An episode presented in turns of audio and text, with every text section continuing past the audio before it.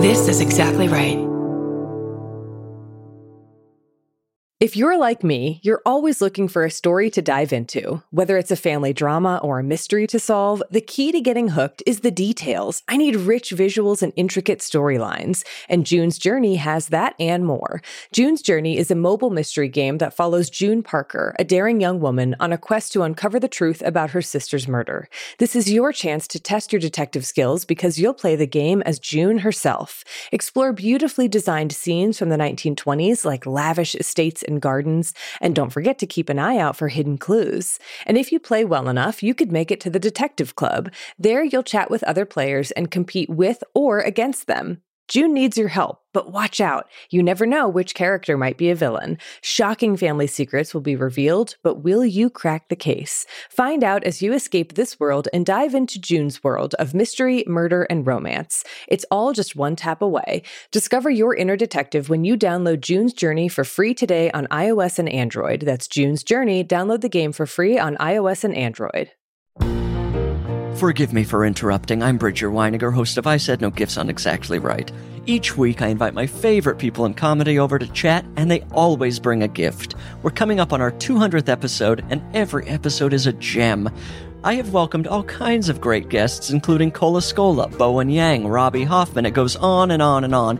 And you don't want to miss the 200th episode with the great Maria Bamford. What does she bring me? Find out April 25th. New episodes every Thursday. Follow I Said No Gifts wherever you get your podcasts.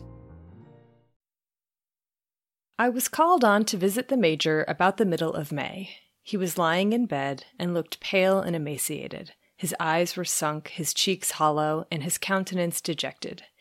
He told me he was in violent pain, which could not be palliated without taking 2 or 3 grams of opium every 3 or 4 hours. His bowels were obstinately costive, and he was obliged to take some purgative medicine every day. Food was loathsome to him, and he had profuse perspirations, for which he was taking wine and bark. I endeavored to restore his appetite by lessening the quantity of opium and substituting the tincture of hops as much as possible.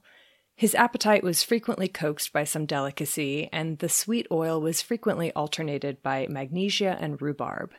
This treatment was regularly pursued until the last of June, and although he suffered much pain during that time, he was evidently much better, and his appetite improved. The pain in his bowels was less frequent and not so violent. July 4th. I was sent for in great haste to visit him. When I entered his room, I was astonished at his altered appearance. His countenance was pale and fallen. He was sitting up in his bed, struggling for breath. His body was covered with cold and clammy sweats, and he had a most anxious and desponding look. I immediately gave him large quantities of ether and laudanum. These injections brought away from his bowels large quantities of dark and hardened feces. They were repeated every day during this month with the happiest effect, and it was astonishing what masses of these dark and indurated feces were evacuated during this time. September. He is much emaciated and exhausted by want of sleep.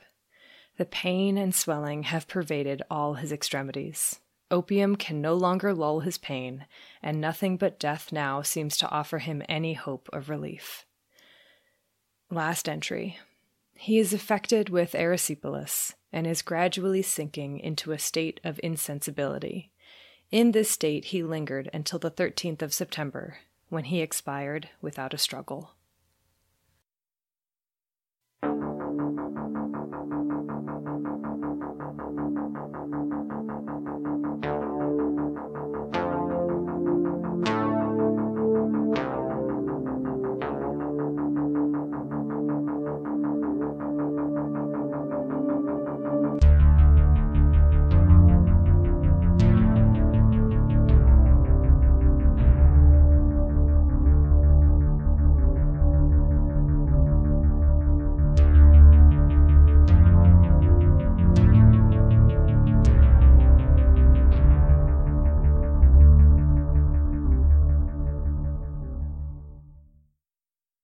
Wow.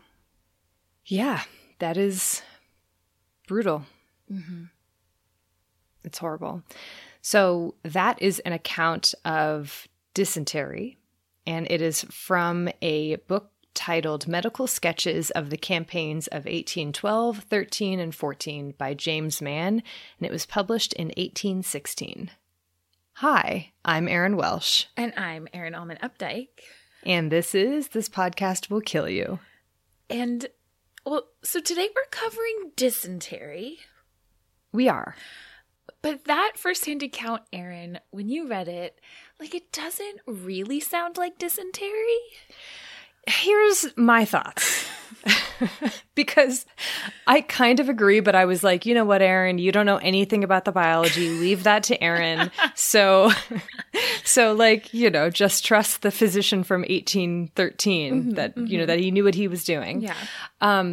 And the other thought I had is that, yeah, this could have been any sort of diarrheal pathogen. But I wonder if some of these symptoms were caused by the things he was taking, like opium and lead was like a really popular treatment as well. Mercury. So yeah, I don't know. Absolutely. Because it sounds like he was having a lot of issues, losing weight, in a lot of pain, and then was given a ton of opium, which is going to block you up really good.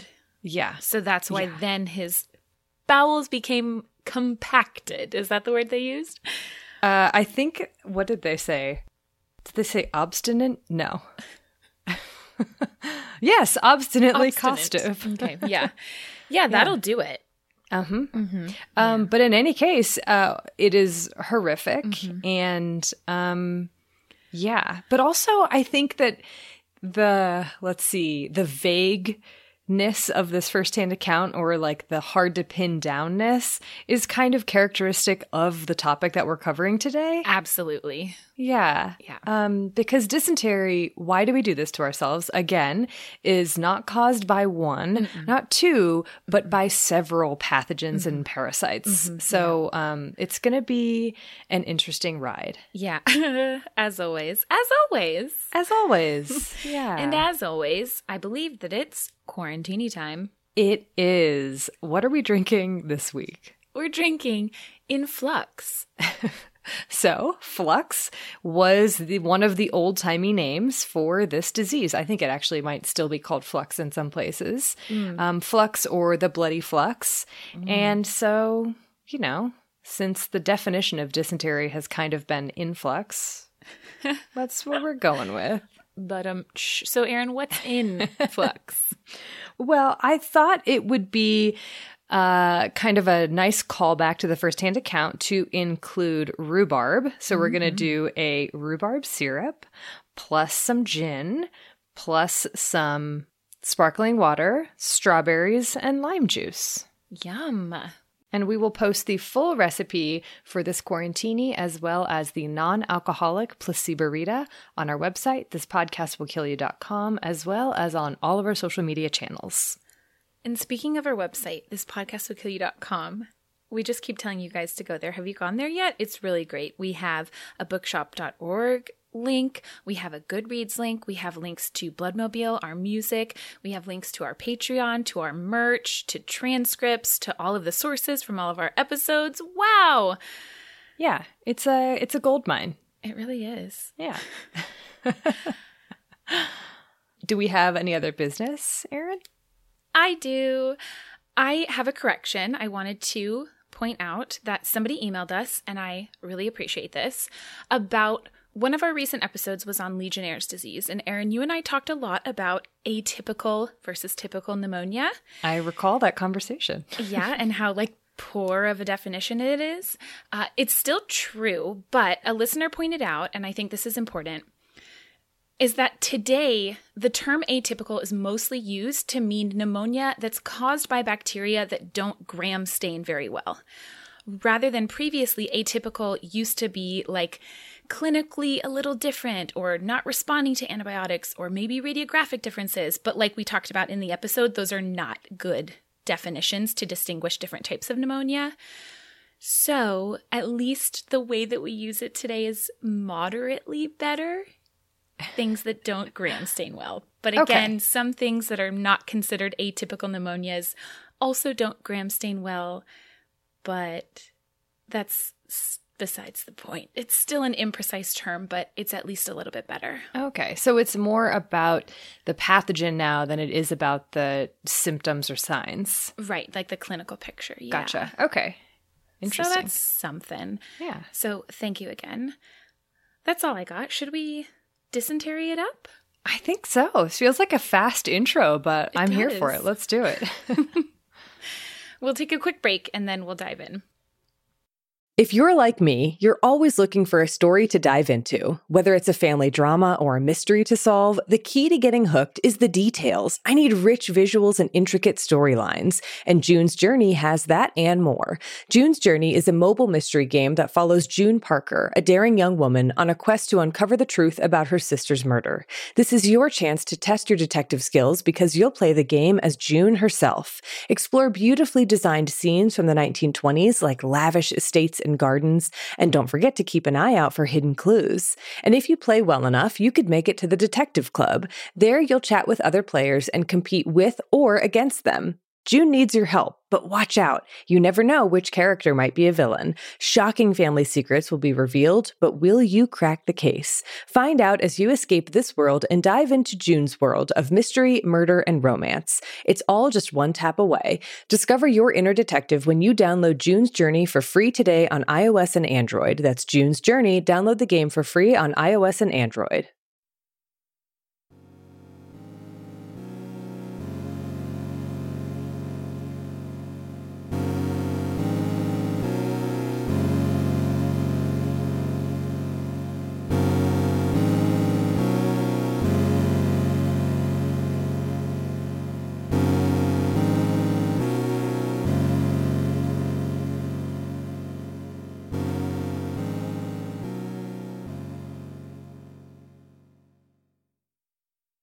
I'm going to go through this a little bit out of order from my usual, because like you said, Erin, this isn't a very typical disease that we cover on this podcast. So first, what I'm going to do is cover kind of the symptoms of dysentery. We'll talk about like what does dysentery actually mean, and then I'll focus on a few of the specific causes. And then, Erin, you can ask me a million questions, and I probably won't know the answers. Cool? I am very excited.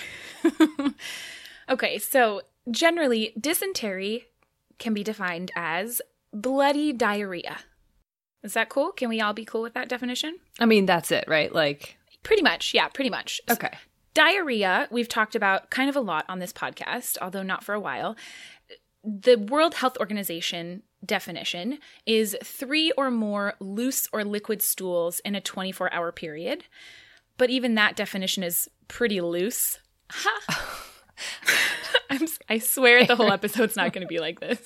I think it absolutely is.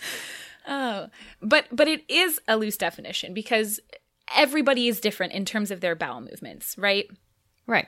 But everyone has had diarrhea at some point. So everyone knows what diarrhea feels like and what it means. So dysentery is diarrhea with blood, visible blood, and often sometimes mucus, just for good measure. Okay. So question about the blood. Okay. Is it bright red or is it black? Good question. It could be either color. So part of what you're asking gets at where is the blood coming from in your GI tract. Right. So black blood usually means that the bleeding is coming from further up in the digestive tract. So if you have bleeding in your stomach, in your small intestine, those will usually be black by the time they make it all the way to your poop. Mm-hmm. If you have bleeding in most of your colon, then that bleeding is more likely to be bright red. Although even if you bleed like a ton from higher up, it'll end up bright red. It just all depends on how long it transits. Okay. Okay. Okay. So in the case of dysentery, it's probably going to be, I would say, a mixture of two, but more on the red spectrum than the black spectrum. And that's because, as we'll see, it tends to be a colitis picture, and that means inflammation in the colon. Okay. So let's talk a little more about it. In order to have blood in your poop, it means that in one way or another, your gut is very unhappy, of course. In the case of dysentery, what it means is that you have some kind of severe inflammation going on whether it's from a bacteria, a virus, a parasite, or even in some cases, no pathogens whatsoever. So you can have aseptic inflammatory bowel disease, like Crohn's disease or ulcerative colitis. Huh? Okay. So these are autoimmune-mediated conditions that cause massive inflammation of the colon that lead to bloody diarrhea, aka dysentery. So any of these different things can cause dysentery. We're going to focus today really on just the pathogenic types of dysentery, and I'm going to focus even more specifically on two major causes of dysentery. But we'll get to that in a second. Let's focus on the symptoms, shall we? Mm-hmm. So you can imagine that if you have a very inflamed, angry gut wall that is so inflamed that it's bleeding large enough amounts of blood that it's visible in your stools, because if you just have a little blood, you won't notice it, you can imagine that this is a very painful process. So dysentery, like a lot of other diarrheas, are often accompanied by major abdominal cramping. And because today we're focusing on infectious dysentery, it's also common to have a fever, which of course causes total body pain. So with dysentery, you're often in terrible pain. You're pooping like crazy. You have this diarrhea. You have abdominal cramps. Often with this type of diarrhea, you have a lot of urgency. You know that feeling? Like when you have to go, it's like right this instant. Mm-hmm. And then it's going to be explosive and it's going to be painful. And with any type of diarrhea, one of the biggest issues is how much fluid you can lose. Your large intestine's one job, really, like it's one job, is to absorb all of the water back from your stool so that we don't get dehydrated. And in massive diarrhea or in dysentery, that mechanism is destroyed. So you're just losing water through your behind. And so that's one of the major causes of death, is just from dehydration. Okay, so you stated a definition of diarrhea as being 3 loose stools in a period of 24 hours. Mm-hmm. But for dysentery, is it 3? Is it 9? Is it 15? Is it 50? Yeah, so there's no number on it. It's just if those 3 loose stools have blood and or mucus in them, now you'd call that a dysentery rather than just like a regular old diarrhea. Okay. Yeah. Right. Okay. Yeah. Great question. So yeah, dehydration is one of the biggest concerns and complications. But of course, it's this podcast, so there are more things that can go wrong. Of course. With dysentery and other types of diarrhea, like non-bloody diarrhea, you also lose a ton of electrolytes. You're losing sodium, you're losing chloride, and so this can cause problems when your electrolytes then get out of whack. So you can end up with heart arrhythmias because of problems with your potassium. You can end up with neurologic problems because of the lack of sodium. And with dysentery, which is different than other forms of diarrhea, you're losing a lot of blood. So there's a risk of anemia, especially in the cases of more chronic dysentery, like a prolonged diarrhea. Right, like the guy in our first-hand account. Exactly. And so that's how you get, like you heard in our first-hand account, this kind of muscle wasting, malnutrition, and you're just sort of wasting away because you're not able to absorb anything, right? How much blood are we talking? It's a good question. There's no like number or amount on it that would qualify something as dysentery versus not. It's really not a like strict definition. Okay. Yeah, and different sources would give you like slightly different definitions, I think, even. So the most general would be just to say bloody diarrhea. Mm-hmm, mm-hmm. And then, of course, because today we're going to focus on infectious causes of dysentery, there's always a risk of this infection spreading beyond the gut itself.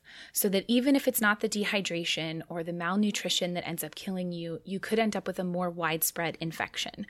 So let's get into these specific bugs. There's a lot of different bugs that can cause bloody diarrhea. And like I mentioned, even non-infectious things. It's possible that viruses can cause bloody diarrhea, but it's not super common because in general, viruses just cause regular diarrhea, not dysentery.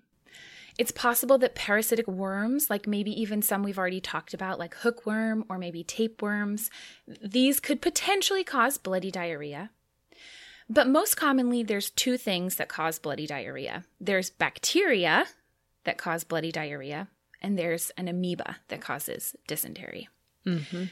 We've already talked about one of these bacteria that are a very common cause of dysentery, and that is E. coli. Right? So some forms of E. coli are massive causes worldwide of dysentery.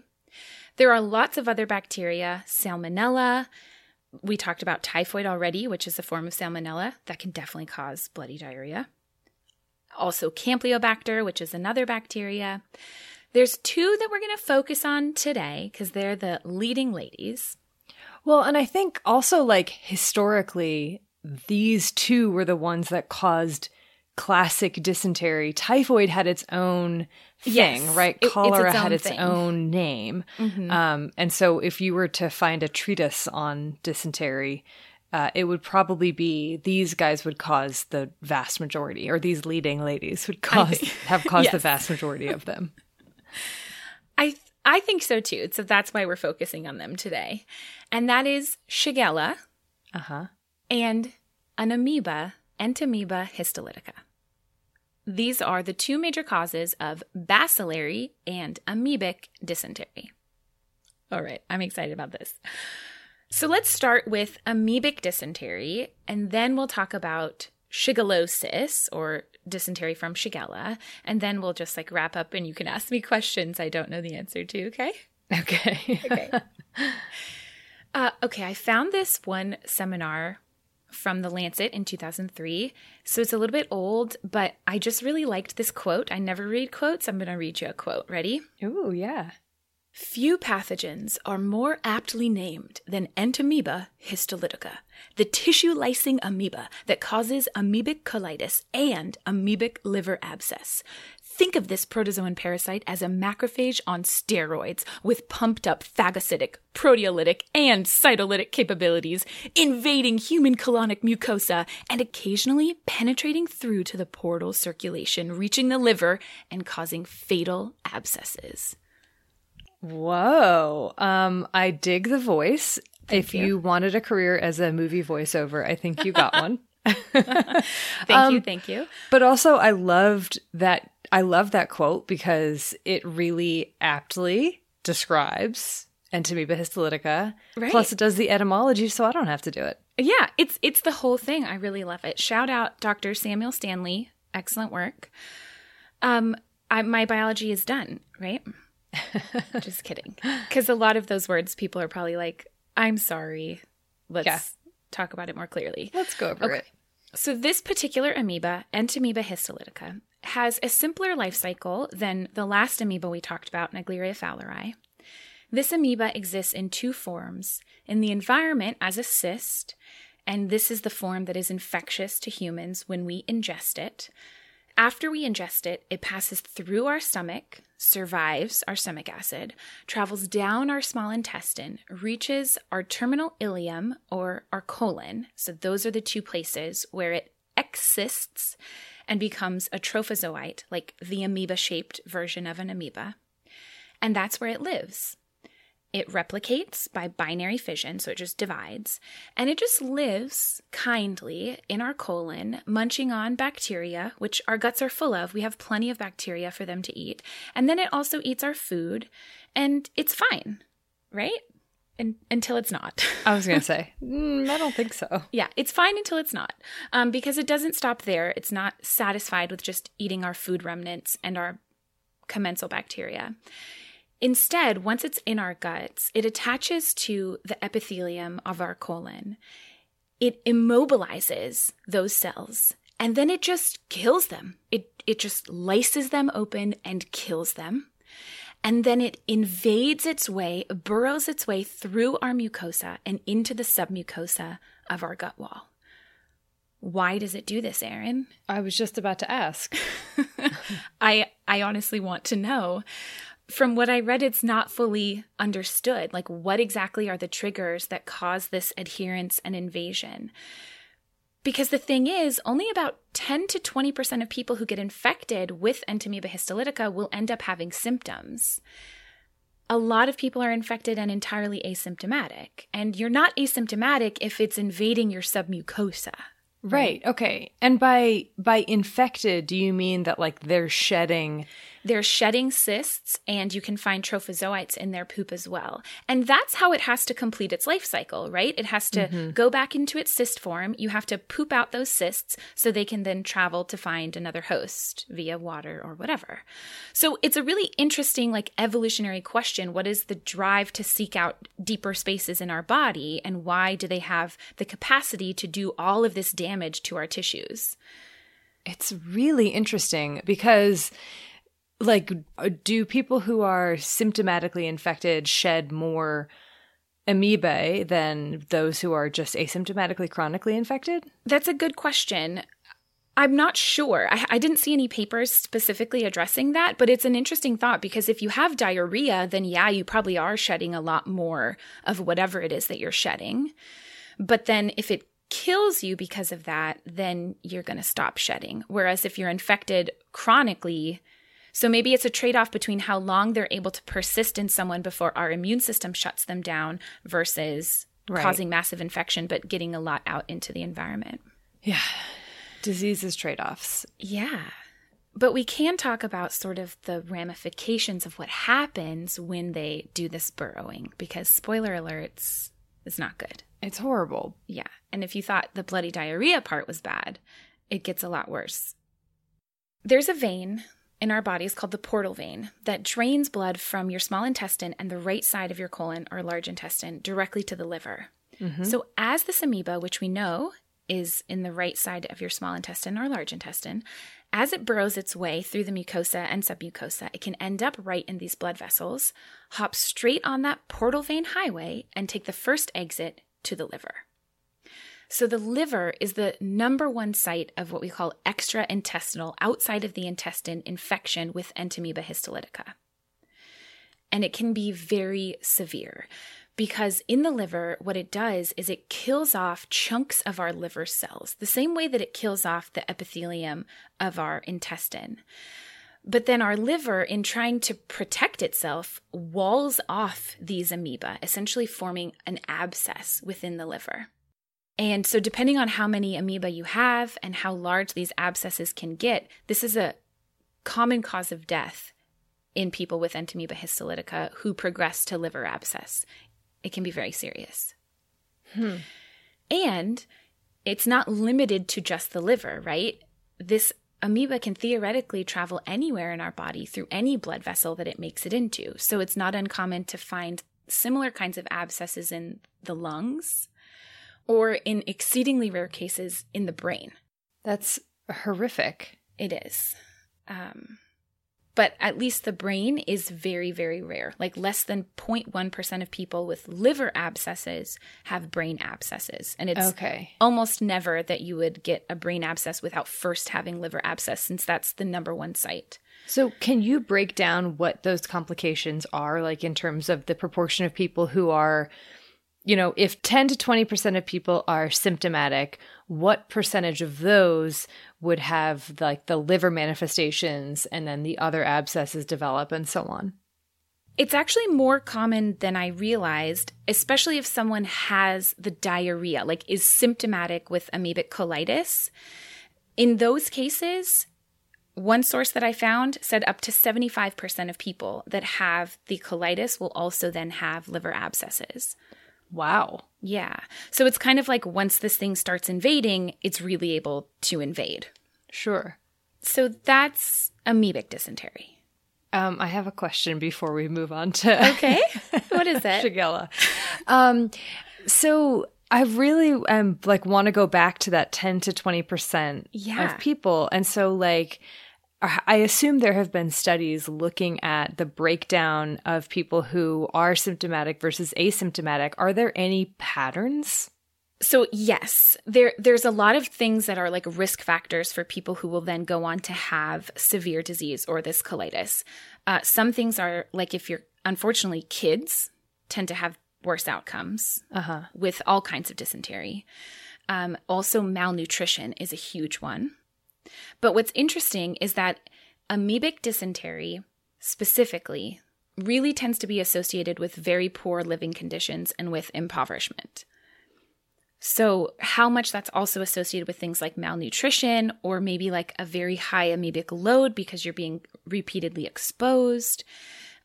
But kids tend to have poor outcomes, and people who are otherwise malnourished or have other like pre-existing conditions that would leave them immunosuppressed. Right. Okay. That makes sense. Yeah. That makes sense. Yeah. Yeah. I also wonder about the role of, and this probably relates also to Shigella, but the role of the gut microbiome in... Oh, yeah. Erin, we'll talk a little bit about that later because it's really interesting. Okay. Yeah. Wonderful. Yeah, definitely. It's super interesting. But what's also interesting, especially in looking at the kind of overall worldwide prevalence of colonization with Entamoeba histolytica, is that not that long ago, and I don't have an exact date on it, but not that long ago, it was discovered that there's another amoeba that looks identical to Entamoeba histolytica. It's called Entamoeba dispar. And that colonizes people but doesn't cause any disease. It doesn't cause dysentery. And so it's thought that some, at least earlier prevalence studies that were just looking for amoeba in the stool, can't distinguish between these two different species, and so our estimates of overall like prevalence might be off in some cases.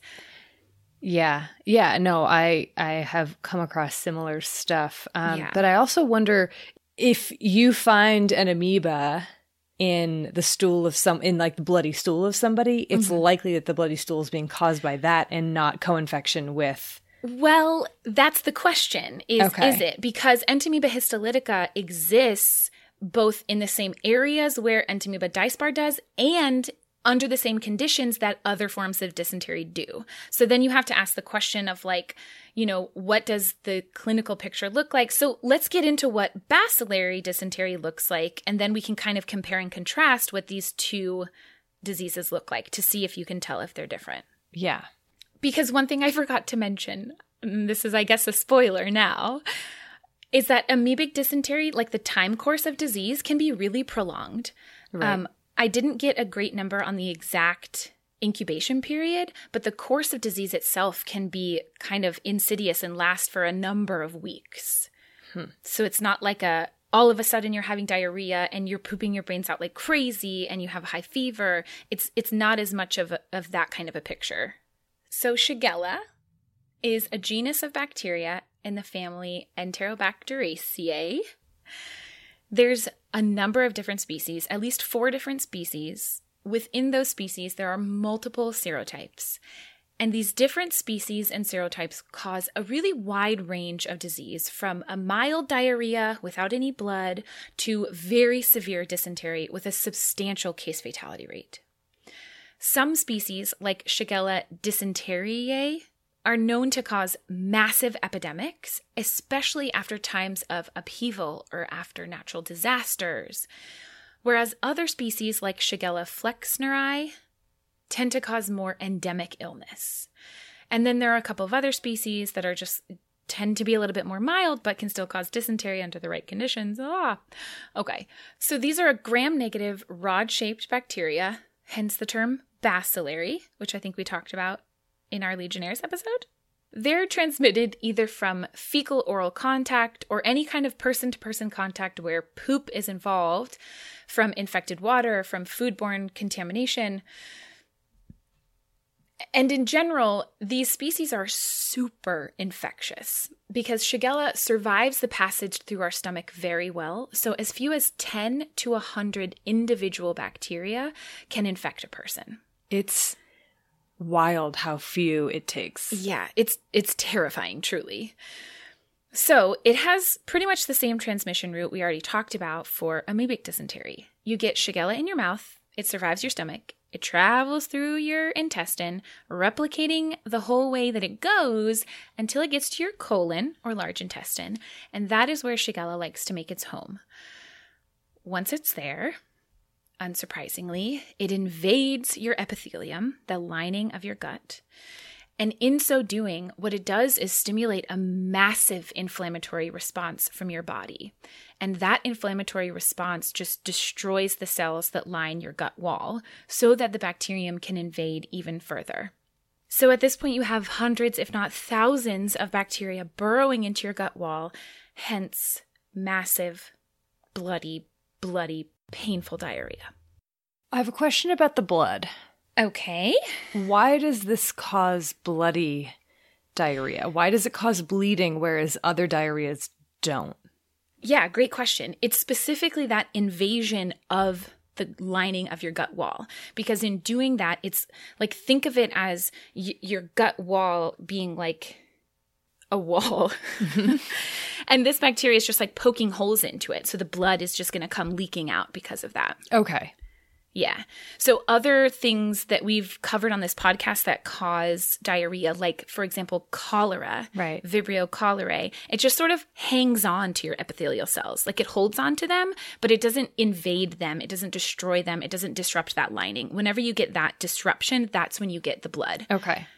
And so that's why also viruses don't tend to cause bloody diarrhea, because they don't tend to invade through that gut wall. Hmm. Okay. Yeah.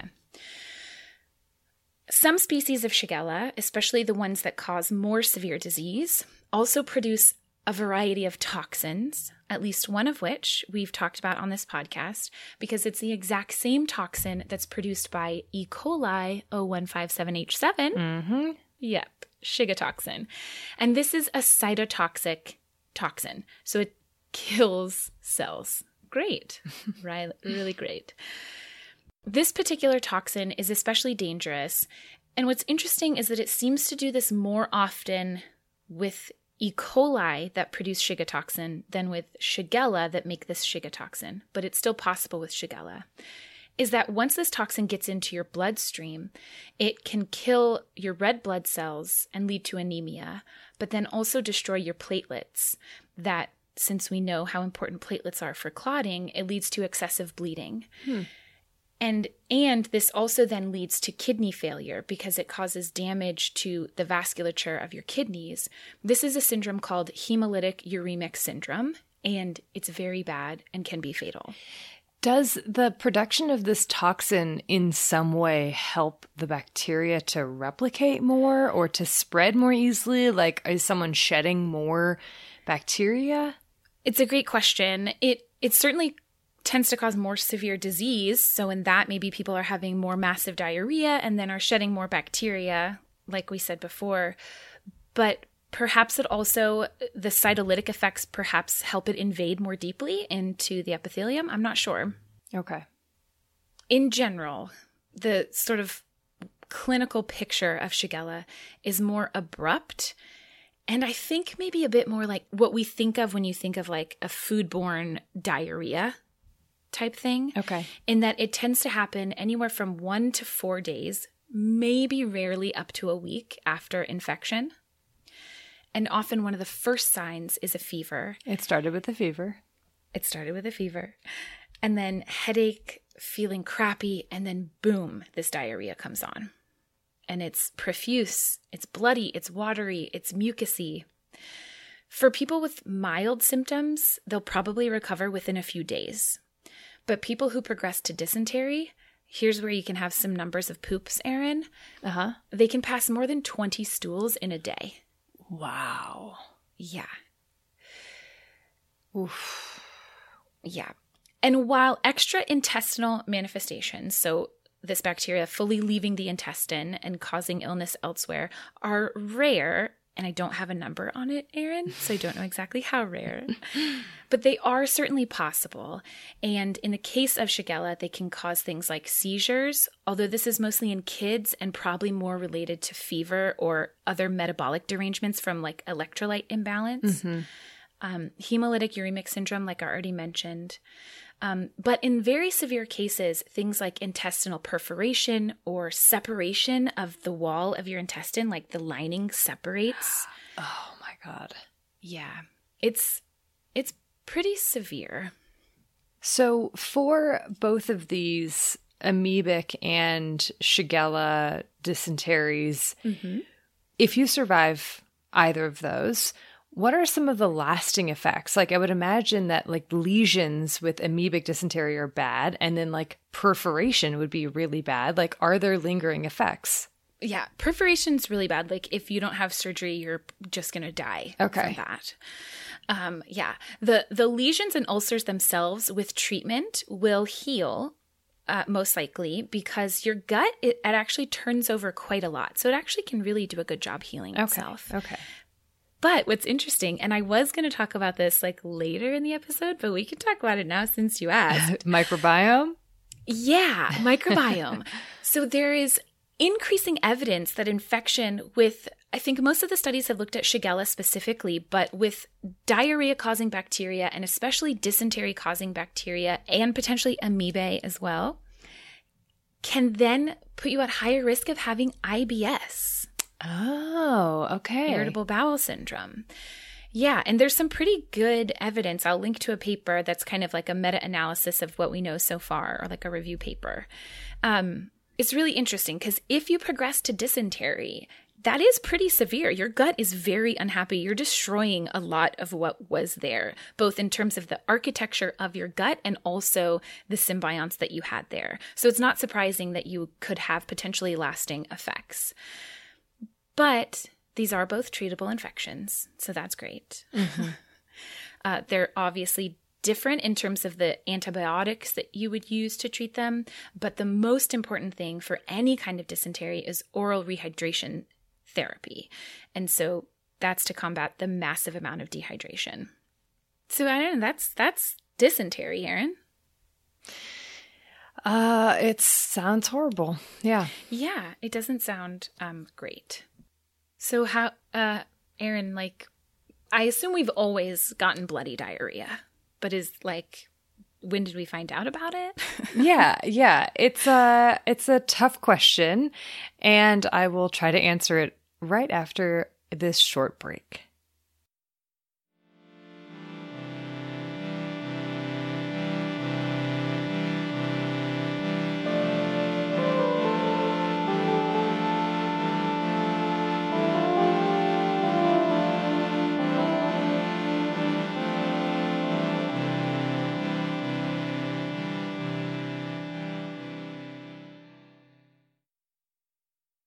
The story of dysentery it's an interesting one because it's not the story of one pathogen or one outbreak or one epidemic or one discovery, right? The main character changes constantly throughout the history of dysentery, and it can be difficult, I have to admit, to find one common thread sort of driving this story. Especially, I think, because if you zoom in on like one time or place, on one little snippet, one photo of that history, that common thread that you're looking at, what you've zoomed in on, that branches off into a million other paths or stories that you could follow down. Like, oh, I want to learn more about how the Shiga toxin was discovered and the implications for that in terms of like cell tissue culture and the Shiga toxin or Shigella. You know, it's just like it's... Yeah. It's complicated. And you probably already gathered that from the fact that there are these many different species of microbes that can cause dysentery. Right. And so what I want to do with this history section is to present a very broad picture of the history of dysentery, the flux, the runs, the trots, whatever name you want to use. And it has gathered its fair share over the years. Oh, yeah, I bet. Where did this come from, and how did we get to where we are today? And the answer to that question is, well, it's kind of the same as it has been for many of the other diseases that we've covered on this podcast. And if you're a repeat listener, you can probably make a pretty solid guess, no pun intended. Considering that these are pathogens or parasites transmitted through the fecal-oral route, it makes sense that once humans started gathering in large groups and settling in one area for at least, a growing season, that it became much more likely to come into contact with poop. Your own or someone in your community's poop or like livestock poop. This is not new ground that I'm covering here. But in researching for this episode, I realized that I hadn't ever really stopped to consider like what that transition from nomadic to sedentary lifestyle, what that looked like, and how sanitation or sanitation technology began to catch up. Like it needed a period of time to catch up after humans started to settle in one place. Right. Sanitation, especially latrines, you know, that serves such a hugely important purpose in our lives. It separates us from our urine and fecal waste, and it provides a place where that waste can decompose. And that's a process that also, you know, importantly helps to reduce the prevalence of pathogens. It's when sanitation breaks down or is suboptimal that we tend to see these outbreaks of intestinal pathogens and parasites, including those that can cause amoebic and bacillary dysentery. I think some of us maybe carry around this image of early human settlements as being just like absolutely filthy, with people and animals pooping everywhere and no clean water to be found. But in reality, nothing could be further from the truth. Latrines and sewers and drains and bathrooms and wells and aqueducts and cisterns and piping, these things have all existed for thousands and sometimes tens of thousands of years. The modern flushing toilet is dated to 1596, but older versions of a flush toilet have existed since at least the Neolithic, maybe to around 3000 BCE in the Indus Valley. Yeah. Flushing toilets? Uh-huh. Like, yeah. It's and elsewhere, like in ancient Mesopotamia or ancient Greece, there were pit toilets with variations in the size of the pit or the slope of the drain or the shape of the seat and so on. Like the longest known horizontal drain from ancient Mesopotamia was 200 meters long. Oh my goodness. And that was at the moon god complex from around the first millennium BCE. So it's impressive, right? Yeah, that is impressive. Humans are more ingenious than I realized. I think it's sort of like necessity is the mother of invention. Yeah. Yeah. Yeah, I mean, you know, think about ancient Rome. I think, you know, when I picture ancient Rome, maybe because the lead episode we did what seems like forever ago, but all the pipes and the baths and the drainage systems. Yeah. I read a fun little tidbit that there were apparently communal toilets in ancient Rome were very common, very popular, and they used to be used as like social gathering spots where you could catch up on gossip and plan your next get-together. I mean, that makes sense. Like bathrooms still are, right? They are. Like you all go to the bathroom together and you chit-chat and have a fun time. Yeah. And no, I'm not going to spend the entire history section talking about the evolution of the toilet or sewage systems, although it would be kind of fun. Yeah. Yeah, it could be a great episode. Yeah. But I did just want to emphasize that as soon as humans began settling in large permanent groups, they began to devise ways to manage waste. Mm. Over time and across, you know, different geographic areas, that visceral disgust that humans have for fecal waste, it found its way into culture. In ancient Mesopotamia, for example, around the first millennium BCE, there was a demon who dwelled in latrines or bathrooms who was responsible for illness, injury, or bad luck. And there were also demons in ancient Mesopotamia associated with rubbish heaps. Hmm. And then, of course, I'm sure you're familiar with the saying, cleanliness is next to godliness. Mm. These cultural perceptions of waste, they led to the development of rules and regulations regarding where you could or could not dump your chamber pot or your dead cow or goat. They influenced the frequency of bathing or hand washing and the way that food was prepared. When miasma became this like leading theory as to the origins of disease, it wasn't far off from the truth for several pathogens or parasites. The steps that you would take to avoid miasma, this bad contaminated air, those steps would in many cases be the same ones that you would take to avoid several intestinal diseases. Hmm. For instance, in the 14th century CE, a Spanish physician wrote a book on army health, where in it he said that you should dig pits to use as latrines at the edge of army camp and to bury the dead bodies there, And also that you should dip a white cloth in a possible water source before you drank it to ensure that it remained unstained. Yeah, I mean, it's good advice. And I think it's interesting to sort of see these practices that were developed before any knowledge of germ theory. Yeah. But of course, this isn't to say that sanitation technology or these cultural practices or community rules or dipping a white cloth into water, that these were always successful in preventing the spread of pathogens or parasites, especially those transmitted through fecal waste. Because if they were 100% successful, the world would look like a very different place, and this podcast might not exist. Which is a great name. I wrote down here, great name for Urban Legends or Conspiracy Theories podcast.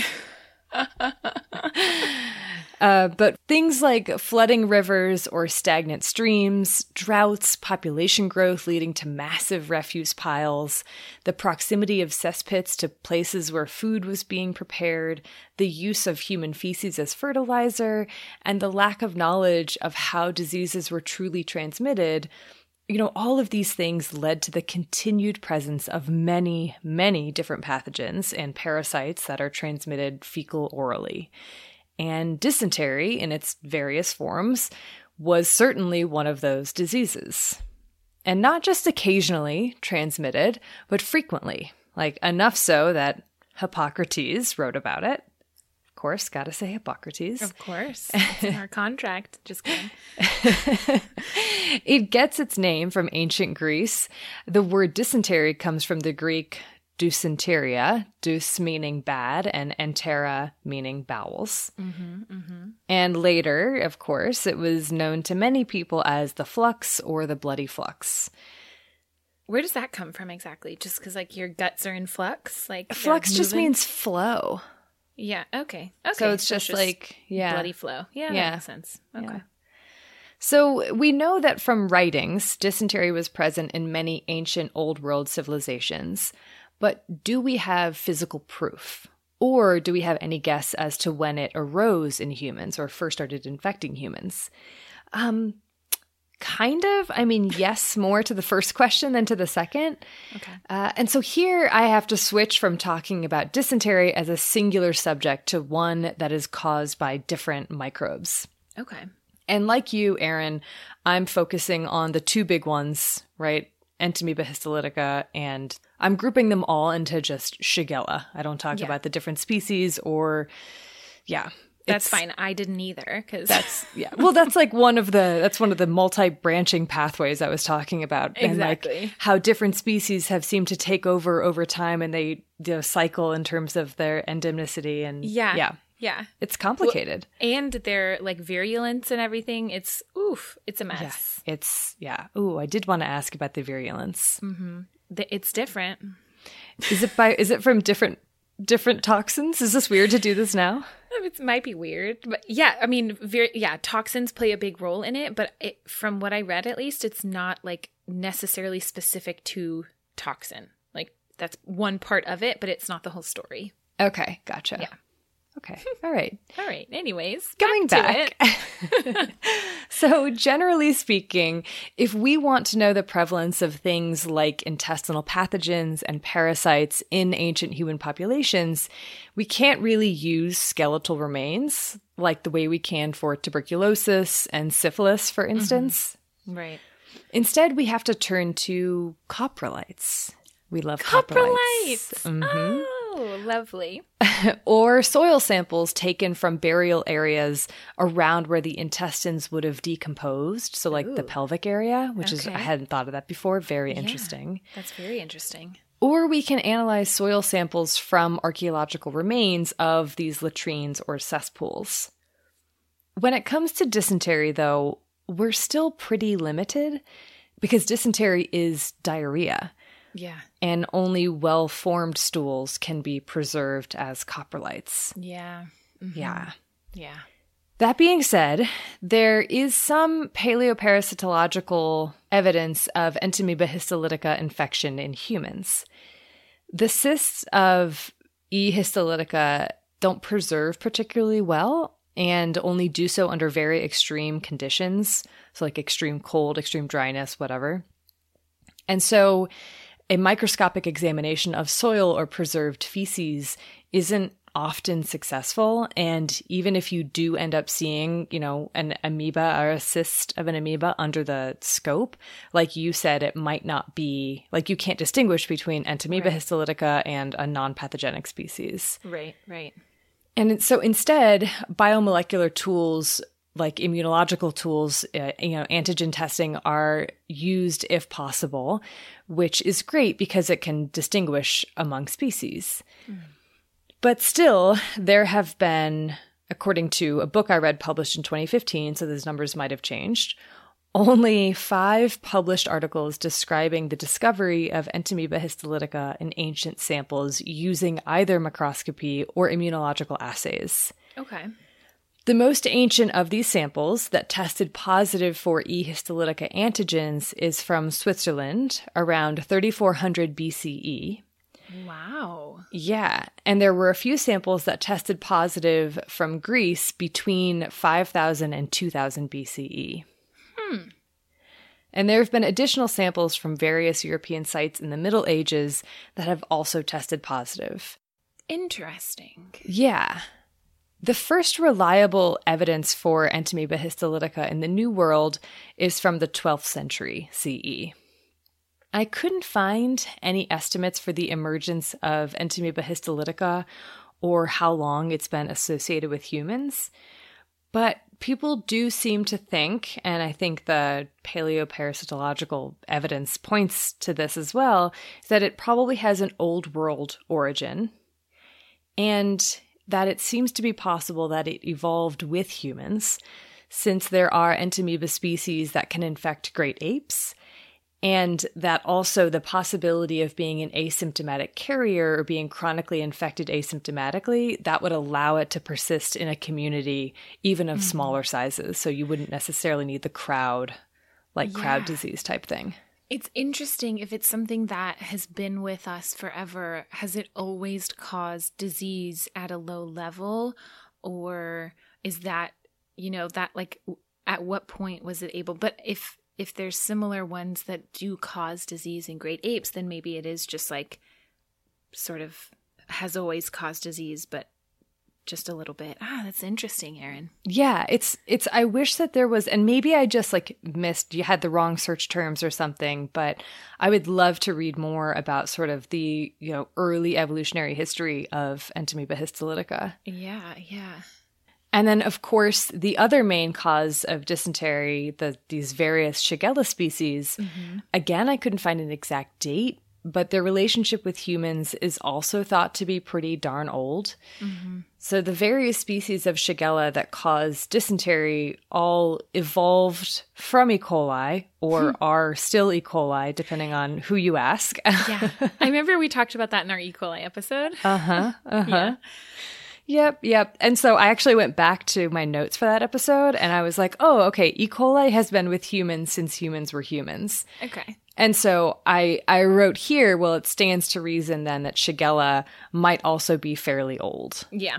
Pretty logical. Yeah. But regardless of precisely when Entamoeba histolytica or the dysentery-causing Shigella species, when they first started infecting humans, we can be absolutely sure that once humans began to form these large settlements, they weren't just building permanent homes for themselves, but also for the causative agents of dysentery. And under these conditions, dysentery absolutely flourished. Mm. It became a very familiar disease and also one that was very much dreaded. And part of that was something that you talked about. Who was most likely to be killed by the disease? Mm. Children. Yeah. And also armies. Mm. Not only did military campaigns and war create absolutely wonderful conditions for fecal-oral pathogens or parasites to blossom. I mean, remember the typhoid episode? Oh, yeah. These military campaigns also played a direct role in increasing the geographic distribution of those microbes, including the ones that cause dysentery, right? So you're like, oh, we're going to go on the Crusades and we're going to spread dysentery throughout everywhere we go. Mm-hmm. Yeah, just pooping it along with you. Pooping it along with you. Dysentery ran through the Persian armies that invaded Greece in 480 BCE. In France in 1779, there was an epidemic of dysentery, likely bacillary, that was exacerbated by troop movements and led to the deaths of 175,000 people, most of them children. Ugh. And in the U.S. Civil War, the annual morbidity rate for dysentery for Union soldiers was 876 per 1,000. So basically everyone got it. And annual mortality rates were estimated at 10 per 1,000. Wow. And these numbers were even higher in prisoner of war camps, such as the one where Union soldiers were held at Andersonville, Georgia, where 16,772 cases of diarrhea and dysentery were recorded, and 4,529 soldiers died. Oh, my gracious. Benjamin Moseley, who was the former English Surgeon General in Jamaica, he wrote in the early 1800s, quote, because you know I love quotes, quote, "The dysentery or flux being a disease so destructive to soldiers in camps and garrisons and a constant attendant on all military operations, it is a medical inquiry of the utmost importance to investigate this disease with the utmost attention in hopes of finding some method to put a stop to its devastation. It is a subject in which the welfare of mankind is deeply interested, and often the glory and honor of a nation. If the cause of humanity were not alone a sufficient motive to induce to this research, we need but turn our eyes on the political field, where we should behold the best concerted measures often defeated by its influence." So yeah, of course, it devastated soldiers, and it was like, we need to get this taken care of. And then off the battlefield entirely, it was also devastating. Right. There's an impressive list of famous people killed by dysentery. The Byzantine Emperor Constantine IV in 685 CE, Louis IX of France in 1270, King Henry V of England in 1422, Erasmus in 1536, Sir Francis Drake in 1596, Akbar, ruler of the Mughal Empire in 1605, Nathaniel Bacon in 1676, and on and on and on. Like, I skipped a ton of people because I was like, this is ridiculous. Like, who didn't die of dysentery? Yeah, who didn't die of dysentery? I mean, and I'm sure that everyone remembers dysentery from the Oregon Trail. Yes, that's, I remember it very, you have died from dysentery. You have died from dysentery. Yep. And, you know, dysentery was truly devastating. It was a plague. It was a pestilence, a scourge. Like, there's no word too hyperbolic, I guess, to describe it. Yeah. And so, of course, people were looking into it. For hundreds, thousands of years even, they were looking into it. Treatises upon texts, upon papyri, and quite honestly, it didn't do much good, at least until the late 1800s. For much of the human history of dysentery, there was no distinguishing between the amoebic and bacillary forms of the disease, and in many ways, there didn't need to be. They were transmitted in the same way. The symptoms they caused were quite similar. And most importantly, there was no cure for either. Right. But there were plenty of attempts. Yeah. Bleeding, naturally. Right. That. I know. It gets worse. It's just so illogical in this case. Like, that's already part of your problem here. Oh, I know. It's like bleeding to reduce the inflammation in the intestine is like how it was prescribed. Oh, my goodness. I know. Okay. Give me more. Ipecac or rhubarb for some vomiting to empty the stomach. Sure. Yeah. Mm-hmm. Something like tartar to cleanse the bowels. What? Yeah. So you're basically empty. And I these cures, as per usual, did more harm than good. Uh-huh. It is, I think it's interesting. Like, it is, of course, really difficult to resist the temptation to be like, what were you thinking? I know. These clearly are terrible things to do. But also, I just find it fascinating because a lot of the way that treatments were designed were to keep the body's like humors in balance. Mm-hmm. And so it's just like, but if you want to keep your electrolytes and your water in balance, like you're losing so much water, don't you think you might want to replace it? But did they know that? No, I know. They didn't know about electrolytes, Erin. I know. I need to resist that. It's hard. For this one in particular, I'm like, just water and sugar and salt. Okay. Right. Yeah. And it was only in the late 1800s that dysentery was recognized to be caused by different organisms. Entamoeba histolytica was first described in 1875 by Russian scientist Fedor Losh, who isolated the amoeba from a patient and then confirmed its ability to cause disease by feeding amoeba-rich stools to a dog, who developed similar lesions. Mm-hmm. Mm. Oh, and there were plenty of, also I should mention, of, quote, human volunteer experiments to confirm, because it was heavily debated for a while whether it was the amoeba itself causing disease or if the amoeba was just something that sustained it. And this actually makes, like, this debate makes sense in the context of the later discovery that there are indistinguishable species of Entamoeba, one of which is pathogenic and the other is not. So that, like, there was a long debate being like, no, it's not the amoeba that's causing disease. It's something else. Huh. Yeah. Okay. I don't know. Interesting. Yeah.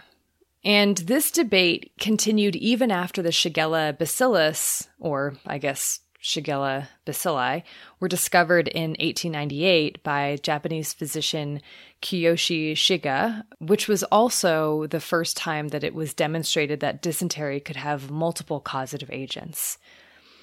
And Shiga had cultured the Shigella bacillus from a patient with dysentery during a huge epidemic in Japan, the 1897 outbreak, which had a mortality rate of 25%.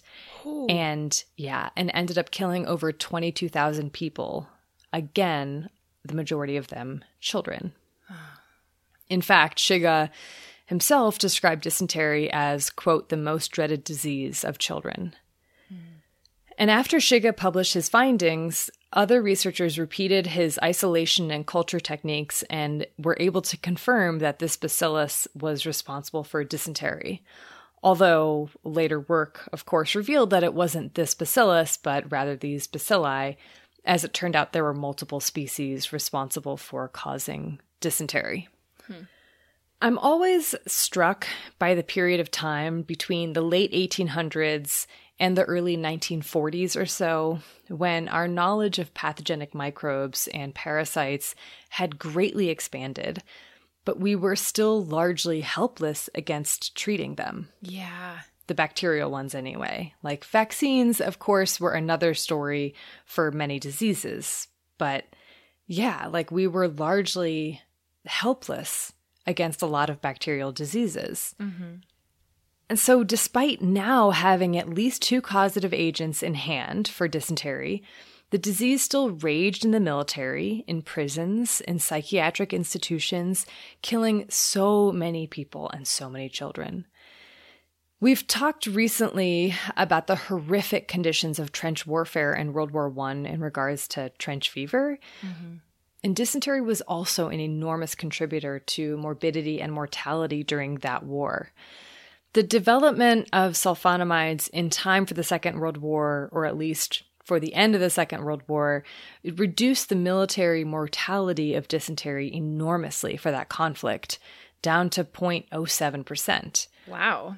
However, it was not the same situation in the concentration camps and prisoner of war camps, of course, during World War II, where dysentery raged unchecked and was absolutely horrific. But I have a bit of side trivia here.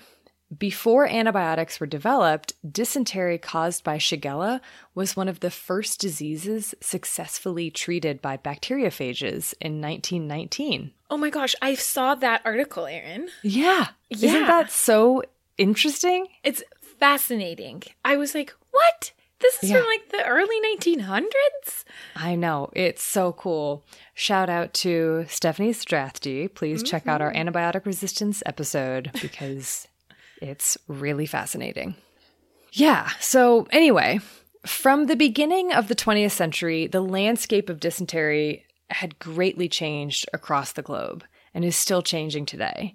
An incredible amount of progress has been made on both Entamoeba histolytica and the dysentery-causing Shigella species in terms of virulence factors and plasmids and evolution and genetic diversity and all those other things.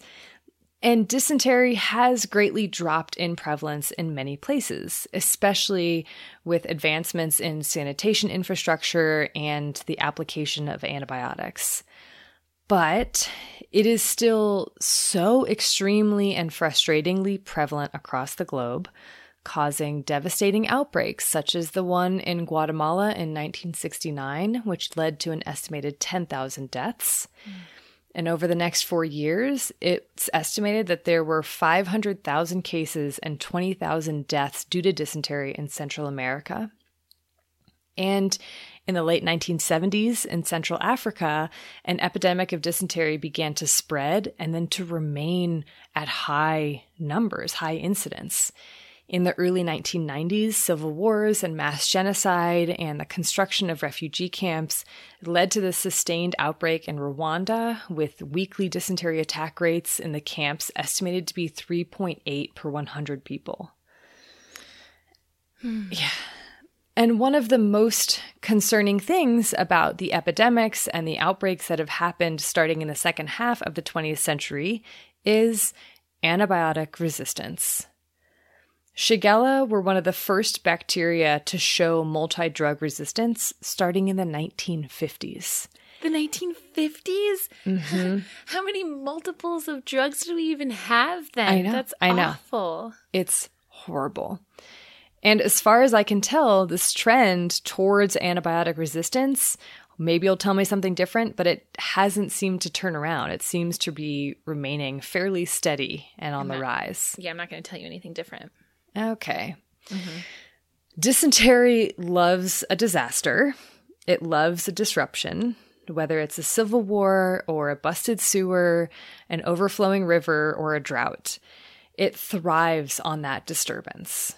So much of the world does not even currently have access to clean water, leaving them extremely vulnerable to dysentery and other diseases. And I can't help but now when I watch the news and I see all the horrific climate disasters that are happening, I can't help but think, oh, dysentery is going to love this. Mm-hmm. So, Erin, I'm hoping you'll tell me some good news about dysentery. Let's just take a break. Oh, great. And then we'll just talk about it.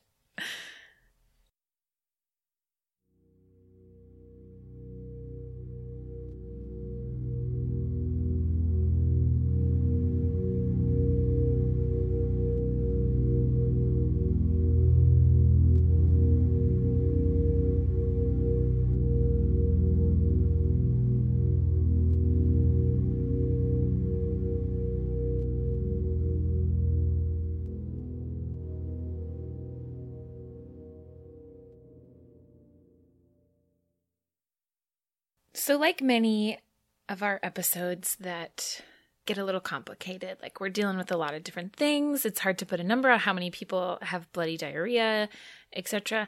So we're going to do the best that we can with numbers. I think we'll get an overall picture of how bad it still is, okay?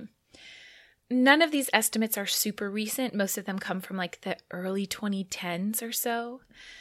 But overall, looking just first at Shigella, it's estimated that there's between 165 and 188 million cases of shigellosis. So that's Shigella-associated diarrhea or dysentery globally every year. It's estimated that includes over 60 million cases in kids under age 5. Oh my gosh. And This 2018 paper that I read also estimated that Shigella infections are the second leading cause of death due to diarrhea after rotavirus, mm-hmm. and cause over 164,000 deaths annually. That includes over 54,000 deaths in kids under age 5. That's just from Shigella. Oh my gosh. Yeah. It's pretty horrific. Yeah.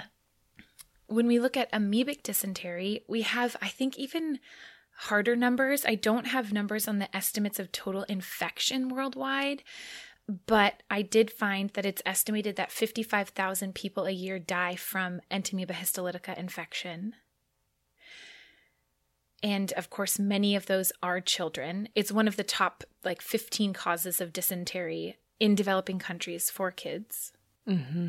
And especially with amoebic dysentery, there have been some studies that suggest that, in endemic areas, up to 40% or more of the population shows evidence of prior infection. So this is an amoeba that's really widespread, even when it's not causing disease. A quick question about that, mm-hmm. and about immunity, because I guess this will play a role then if in any discussion of vaccines. Yeah. Is there any immunity to either amoebic or shigellosis? It's a good question. So off the bat, we don't have vaccines for either. There's good evidence that the potential to develop a vaccine exists for Shigella. There's work being done. There's a lot of promise. There's been patents filed to develop vaccines for Shigella, especially to try and develop vaccines against both Shigella and typhoid, combining those both in one vaccine, because that would be really beneficial. Those are spread in similar ways, etc. But right now, nothing exists like that. But animal model studies suggest that the type of immune response that we develop could be protective. The problem is that there's a lot of different species and there's a lot of different serotypes, so how much cross-protection you would get from an immune response is unclear. With Entamoeba histolytica, I could find even less information. So people mount an immune response, but again, because it can be kind of an asymptomatic infection, it's not really clear, are you protected from reinfection? Are you chronically infected, etc. So mm-hmm. for that one, I think we're even further from the potential for a vaccine. It doesn't mean it's impossible, but we just have to hope. Yeah. Geez. Yeah. Gotcha. So if you look at these two causes alone of dysentery, we're talking about millions of cases and hundreds of thousands of deaths due to dysentery just from these two sources. And like I said before, there's other bacteria that can also cause the same illnesses, essentially. So obviously the biggest deal when it comes to dysentery and diarrheal diseases in general is trying to prevent them, right? Mm-hmm. Mm-hmm. And like you mentioned, Erin, getting better at prevention means access to clean water and sanitation so that people aren't coming into contact with human feces. And that's really the bottom line. The other bottom line, like I mentioned way towards the beginning, is addressing problems of nutrition, because malnutrition is a huge risk factor for severity of disease, especially for Entamoeba histolytica, but also for other forms of diarrhea and dysentery. And both of those things, addressing malnutrition and addressing sanitation, takes infrastructure, which mm-hmm. takes money. Mm-hmm. Right? Yeah. So a lot of different organizations, the World Health Organization, UNICEF, so many others, have a lot of lofty goals to eliminate deaths from diarrheal diseases by 2025. That's one of their goals. I don't actually know how well they're doing on that front. Again, it's hard to get some data on this. But if we just look at sanitation overall, the World Health Organization estimates that only 45% of the global population currently have a safely managed sanitation system, one that is going to actually be effective at preventing intestinal pathogens from spreading. So that's not great. They also estimate, the World Health Organization, and this isn't specific to dysentery, so if we look a little more broadly, the World Health Organization estimates that 827,000 people die as a result of inadequate water, sanitation, and hygiene. And this altogether accounts for 60% of all diarrheal deaths. Wow. Yeah. So improving access to clean water, sanitation can prevent literally hundreds of thousands of deaths, including nearly 300,000 children under the age of 5 every year. Oh my gosh. Yeah. Yeah. So that's kind of where research needs to focus at this point, is like, what are the best ways to sort of develop and implement those systems in ways that's actually going to be sustainable and make a difference. Mm-hmm. And permanent, like, and not permanent. Just like, let's go in, build a bunch of, you know, sanitation infrastructure and then leave and then not provide any funds to maintain it. Like, exactly. That's right. Such a problem. Right. Yeah. Yeah. Yeah. So, I mean, that's kind of the status of diarrhea, of sanitation, of dysentery today. I kind of already mentioned some of the interesting research that's going on in terms of like how dysentery affects your overall microbiome and associations with the development of things like irritable bowel syndrome. So we kind of already jumped ahead and talked about that. And yeah, vaccines are something that's like, people are doing research on it, but we're not super far along from what I read. That's dysentery, Erin. It's not a super happy ending. It's not. I don't think we should have expected one. No, we never do. Especially when it comes to diseases that predominantly affect developing countries. Definitely. Yeah. Well, sources. Let's do it. Okay. I want to shout out, I have a bunch of articles, but I'm going to shout out one book and a couple of articles in particular. The book is titled Sanitation, Latrines, and Intestinal Parasites in Past Populations, and the editor is Piers Mitchell. And then there was a great paper called A Brief History of Shigella by Lampel et al. From 2017. And then another paper by Haycock from 2002 called Exterminated by the Bloody Flux. Ooh, that's a good title. Yeah, that was in the Journal for Maritime Research. Oh, cool. Yeah. I had a lot of papers for this one. That awesome quote that I read was from a 2003 paper titled Amoebiasis in The Lancet. There was a number of other papers. I really loved dysentery, including amoebiasis. It was written in 1973, published in BMJ, but it was a really nice overview of both Shigella and amoebic dysentery. A few others on the biology, but if you'd like to read more about dysentery and irritable bowel disease, that paper is in the journal Gut, published in 2004. We'll post all of these on our website, thispodcastwillkillyou.com, under the episodes tab. We will. A thank you to Bloodmobile for providing the music for this episode and all of our episodes. Thank you to Exactly Right Network, of whom we're very proud to be a part. And thank you to you, listeners. Thanks for listening. You know, this was a tough one, so we're very appreciative that you hung in there with us. Yeah. And a special shout out to our patrons. Thank you guys so much for supporting us. Yes, thank you. Okay, this feels very appropriate. So until next time, wash your hands. You filthy animals.